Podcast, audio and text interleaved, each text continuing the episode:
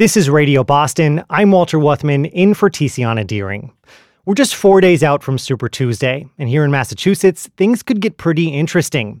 Even if the winners of the presidential primaries seem preordained, infighting over policy and strategy should give us plenty to watch for on the Democratic side, and especially on the Republican side. Here to tell us more is WBUR political correspondent Anthony Brooks. Anthony, welcome back to Radio Boston. Hey, Walt. Great to be with you.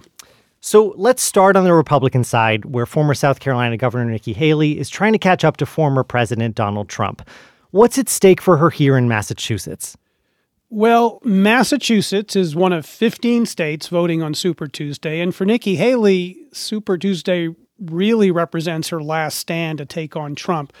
That said, since the New Hampshire primary, there's really not been any doubt that Trump is going to win the nomination.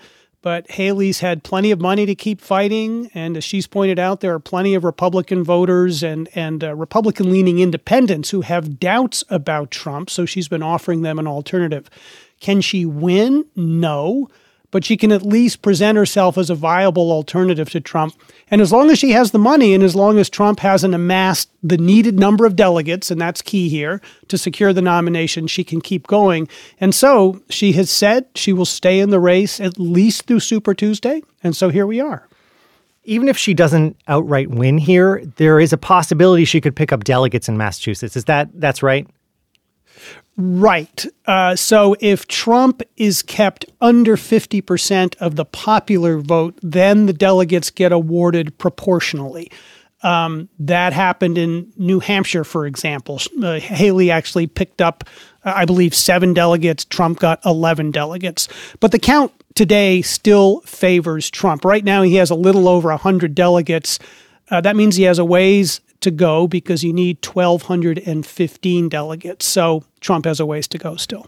Yeah. And so as you said, Haley has stayed competitive, but she's kind of running out of time to make the delegate math start working in her favor. What are her odds across the country on Super Tuesday? Well, I mean, it's probably easier to talk about Trump's odds. As we mentioned, he needs 1,215 delegates to secure the nomination. Right now, he's got a little over 100. But more than 1,000 delegates are at stake on Super Tuesday. So if he sweeps those states, he could get very close. And in a memo this month, the Trump campaign predicted that it would lock in the nomination by March 12th. Worst case scenario, no later than March 19th. So it all depends on how the math works with the delegate count. But there's no doubt that he will get there soon, probably not on Super Tuesday, but soon thereafter. What is the Haley campaign's financial situation right now? Well, money has not been a problem for her. Last month, Haley brought in $16.5 million, keeping pace with Trump. And by the way, Trump is spending a lot of his money on legal costs. So in that sense, Haley has sort of this short-term advantage. That said, one of her big financial backers, the political network backed by the Koch brothers, stopped supporting her. So that's an indication that they believe she can't win. But it really isn't about the money so much at this point. It's just about the math around the delegates. And obviously that favors Donald Trump in a very big way. Mm. So of the 15 states that are voting Tuesday, do you think Massachusetts is particularly friendly to Haley or Trump?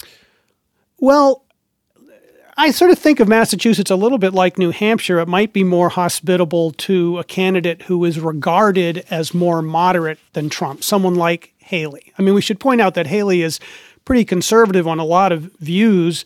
But compared to Trump, she's garnering the support of more moderate voters. Also consider that Trump is deeply unpopular in this state. In the last 2 general elections, he lost Massachusetts to Hillary Clinton and Joe Biden by 2-1 margins. And even if he wins in Massachusetts, Haley could still do well enough to win delegates, as we mentioned, if Donald Trump is kept to under 50% of the popular vote. That's the key benchmark. Anthony, I know you've talked to a lot of people around the Haley campaign, specifically in Massachusetts. What are they saying ahead of Super Tuesday? Well, I spoke to Jennifer Nassour, who's chairing the Haley campaign in Massachusetts. She's the former chair of the state GOP and very much an old-style, moderate Massachusetts Republican who embraced people like former Governor Charlie Baker. And while it's clear that Trump will win the GOP nomination, Nassour says not so fast.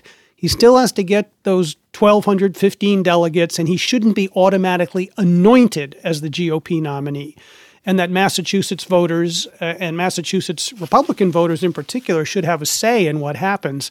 So here's a bit of what she told me. This isn't Trump's party. This is the Republican Party of Massachusetts.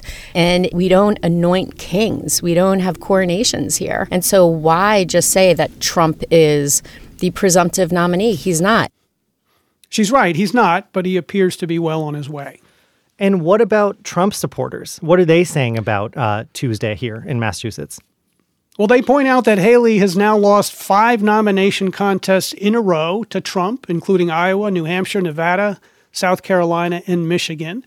And according to a recent Suffolk University poll among likely Republican primary voters in Massachusetts, Trump has a substantial lead, 17 points.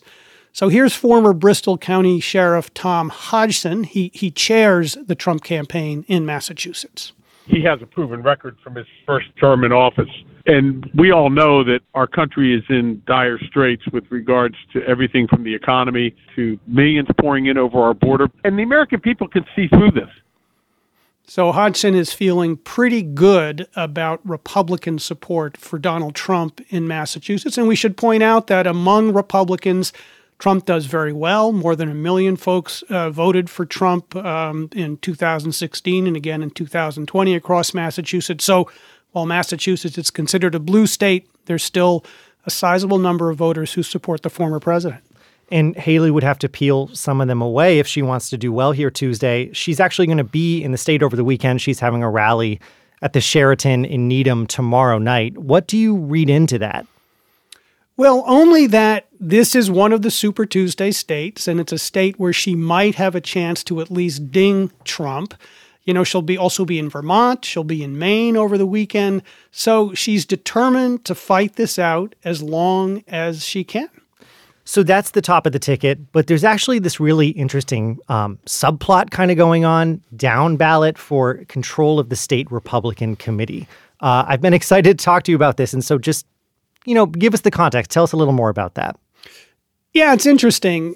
You know, even if it gets us into the weeds of state Republican Party politics, it comes at an interesting time. So basically, here's the situation. The state committee, it's a group of 80 Republicans who are responsible for picking the party's leaders. They oversee the finances, and in general, they dictate what kind of Republican Party Massachusetts is going to have. All 80 seats are up for grabs, and about 35 of the committee's current members are not seeking re-election. So this is really about what direction the state GOP will take, and it comes following amidst a real serious debate within the GOP about what kind of Republican Party it wants to be. And this down-ballot race sort of mirrors the dynamics at the top, right? The moderate versus MAGA, Haley versus Trump. Yeah, totally. I mean, Charlie Baker, a moderate Republican, hugely popular across the state. He was at odds with the party's former chair, Jim Lyons, a hardline pro-Trump Republican with a pretty troubled record leading the party. I mean, under Lyons, the party was virtually bankrupt. It wasn't winning any races. Democrats have supermajorities on Beacon Hill. It was under investigation because of its finances by the state attorney general. But then Lyons lost the chairmanship to Amy Carnevale, who has made some progress turning things around in the state GOP. She's raised close to $800,000, paid down some debt. She's recruited at least a couple of candidates who have won, including State Senator Peter Durant. So Carnevale has made progress, but now she's facing a challenge from a group called the Freedom Slate that's trying to get anti-Carnevale votes on the committee so as to force an election for party chair and vote her out. So that's part of the intrigue. That's part of what's at stake on Tuesday. So if the Freedom Slate candidates get enough of those 80 seats on Tuesday, they could vote her out and end this, you know, kind of arguable era of progress, this 1 year of progress she's been able to achieve.